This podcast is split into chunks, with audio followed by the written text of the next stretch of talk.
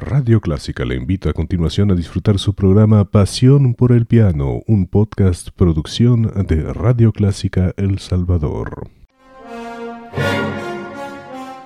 Pasión por el Piano, un programa que llega hasta ti gracias al patrocinio de Farmacéutica Rodim, impulsadores de la cultura en El Salvador.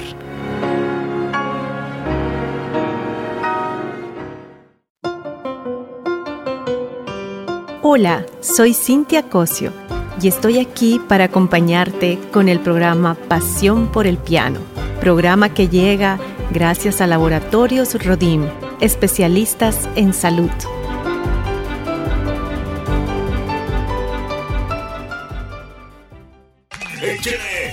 ¡Nos tomamos la última y nos vamos! Sí, cómo no. ¿Y tu hígado? Nuevo EpaPro, con silimarina y vitaminas protectoras. Desintoxica y protege tu hígado cuando bebes o comes de más. Toma EpaPro, porque EpaPro protege tu hígado. EpaPro es de Rodim. En caso de duda, consulte a su médico o farmacéutico. Lea cuidadosamente las indicaciones del empaque. Hola, soy Cintia Cosio y te doy la más grande bienvenida a esta segunda edición de Pasión por el Piano. Este programa llega hasta ti con el auspicio de farmacéutica Rodim. Hoy hablaremos acerca de la evolución del piano, pues cuenta la historia que hace 42.000 años en el valle del río Ah, al sur de Alemania, con los huesos de un gran buitre, el hombre fabrica una flauta. Luego fueron hechas de hueso, de ave y marfil de mamut. El instrumento musical de cuerda más antiguo relacionado con el piano se dice que procede de África y del sudeste de Asia, cuyo origen se remonta a la edad de bronce, aproximadamente 3.000 años antes de Cristo, llamada cítara, que estaba formada por un conjunto de cuerdas tensadas colocadas sobre una caja de resonancia de madera similar a la de una guitarra. De hecho, la palabra guitarra proviene de cítara.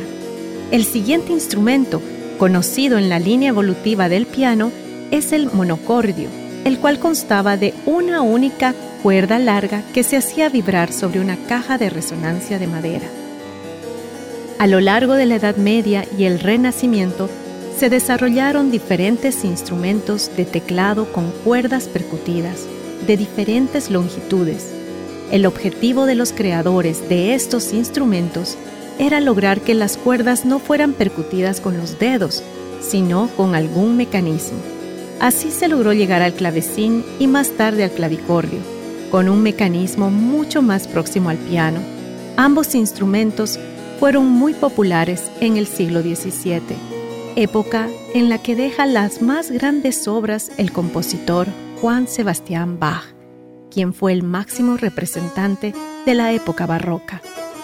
Escuchemos el preludio y fuga en do menor de Bach Angang 847 en la interpretación del clavecinista y organista francés Benjamin Allard.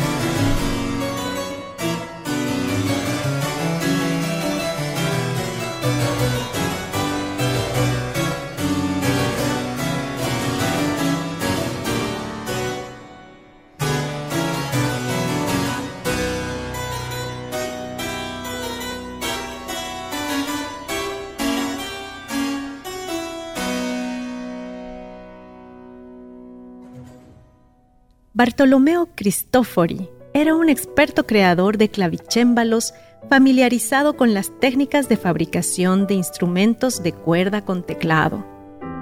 A lo largo de sus años como artesano, Cristofori inventó el spinotei y el spineto ovale, aunque no se conoce con certeza la fecha de fabricación de su primer piano, hacia 1698 ya trabajaba en la creación de este instrumento.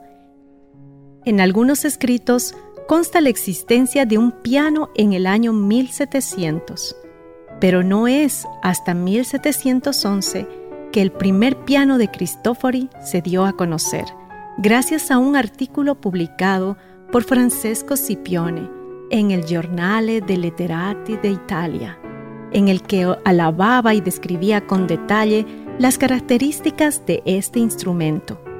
Cristofori lo llamó gravicembalo col piano e forte.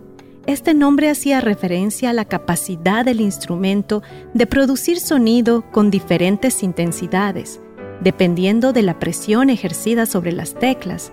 De aquí viene el nombre de piano forte, derivado del italiano piano, que significa suave, y forte significa fuerte.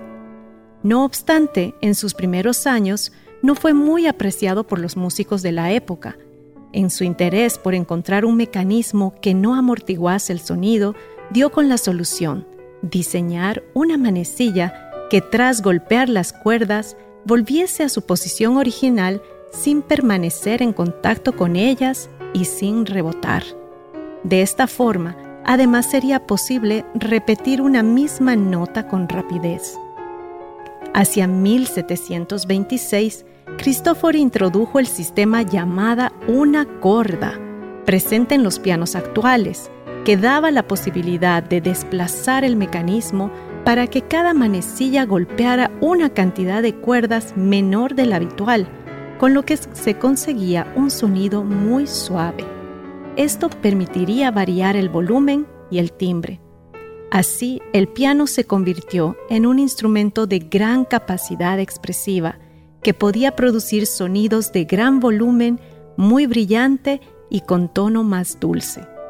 Cristofori construyó cerca de una veintena de pianos a lo largo de su vida, de los que solo se conservan tres, el más antiguo de los cuales se encuentra en el Museo Metropolitano de Arte de Nueva York y data de 1720.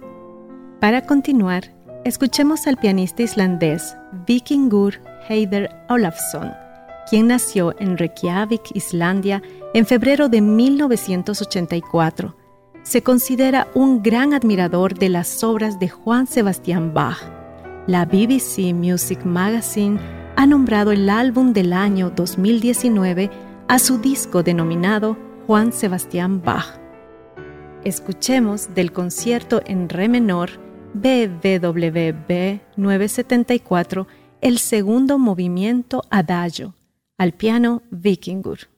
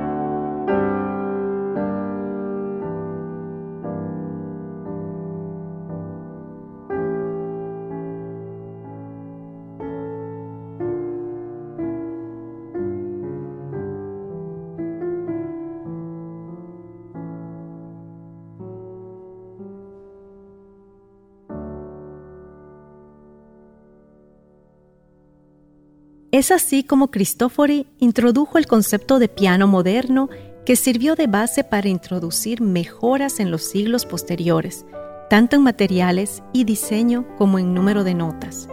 El momento cumbre de la fabricación de pianos tuvo lugar a finales del siglo XVIII, con fabricantes como Johann Andreas Stein, Nanette Streicher, hija de Stein, y Anton Walter. Estos pianos, de estilo vienés, fueron construidos con marcos de madera, dos cuerdas para cada nota y martillos cubiertos de cuero. Algunos de estos pianos de estilo vienés tenían un colorido opuesto al de los pianos modernos, es decir, las teclas naturales eran negras y las accidentales blancas. Wolfgang Amadeus Mozart compuso sus conciertos y sonatas para ellos e incluso se han fabricado réplicas para el uso en interpretaciones de esta música antigua. Los pianos de la época de Mozart tenían un tono más suave y claro que los pianos modernos o los pianos ingleses tenían una potencia mantenida. El término pianoforte se utiliza a menudo para distinguir los pianos del siglo XVIII de los pianos posteriores. Entre los años 1760 a 1830, la fabricación de pianos tuvo una gran expansión y revolución a partir de la respuesta de la preferencia de los compositores y pianistas por tener un piano con un sonido más poderoso y sostenido. Esto fue posible a partir de la revolución industrial que estaba comenzando. Algunos de estos avances fueron la alta calidad del acero de las cuerdas, llamado específicamente cuerda de piano, así como la precisión de la fundición para la producción de hierro fundido. Con el tiempo, la gama tonal del piano también fue en aumento y pasó de las cinco octavas de la época de Mozart a las siete octavas y un tercio o más en los pianos modernos. En 1762, Henry Walsh realizó el primer concierto para piano en toda la historia en Dublín, Irlanda. El piano diseñado por el francés Sebastián Erard, construyó en 1776 y fue un piano rectangular, que era una variante especial del piano de cola. En 1773 se publicaron las sonatas para piano Opus 2 de Mucio Clementi. Pero este programa está dedicado a la época barroca y me gustaría poder pasar a escuchar una versión corta del área de Juan Sebastián Bach de la suite número 3 en Re mayor, BWV 1068, escrita para orquesta, interpretada y arreglada para piano por la pianista georgiana Katia Bunatishvili. Disfrutemos de esta interpretación imaginando lo que Bach haría en un piano tan pequeño como el que teníamos del clavecín, el clavicémbalo, y ahora con todo el sonido grandioso de lo que es el piano moderno.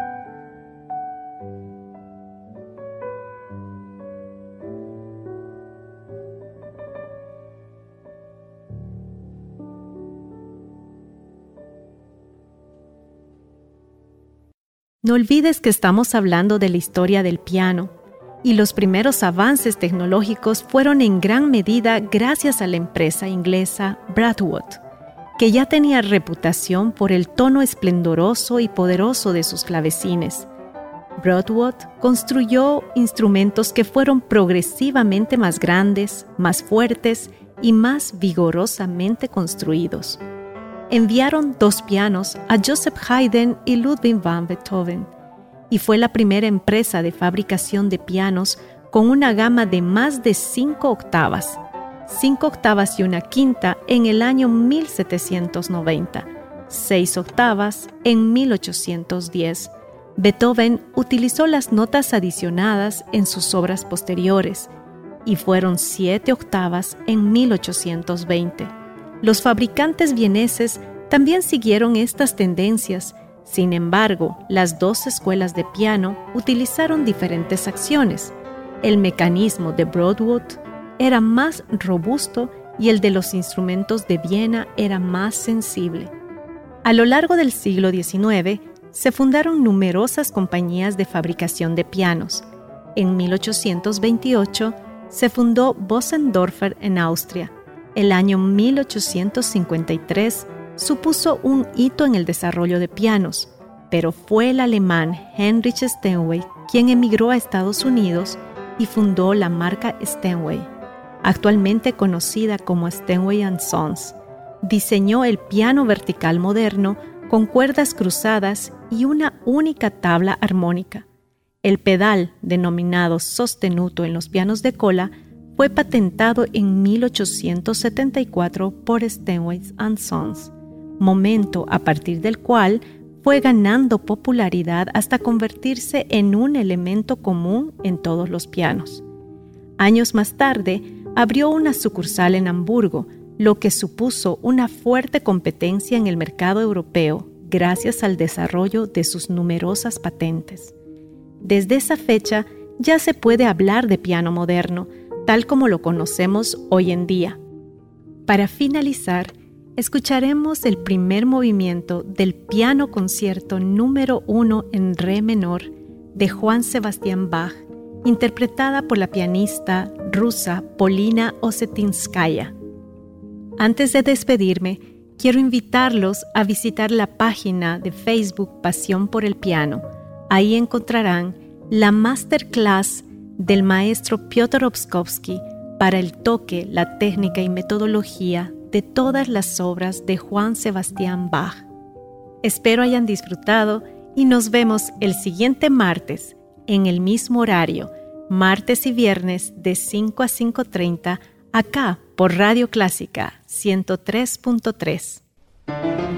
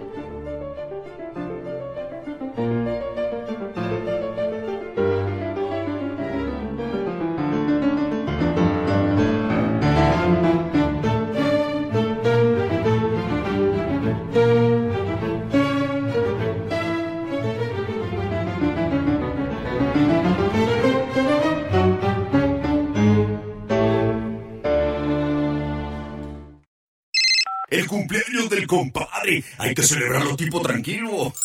Sí, cómo no. ¿Y tu hígado? Nuevo EpaPro, con silimarina y vitaminas protectoras. Desintoxica y protege tu hígado cuando bebes o comes de más. Toma EpaPro, porque EpaPro protege tu hígado. EpaPro es de Rodim. En caso de duda, consulte a su médico o farmacéutico. Lea cuidadosamente las indicaciones del empaque. Gracias por haberme acompañado. No olvides, estoy martes y viernes de 5 a 5.30.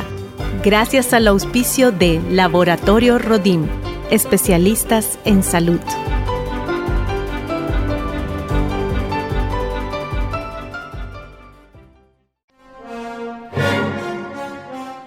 Pasión por el Piano, un programa que llega hasta ti gracias al patrocinio de Farmacéutica Rodim, impulsadores de la cultura en El Salvador. Era el podcast de su programa Pasión por el Piano. Encuentre este y muchos más en www.radioclásica.com.sb, una producción de su emisora Radio Clásica de El Salvador.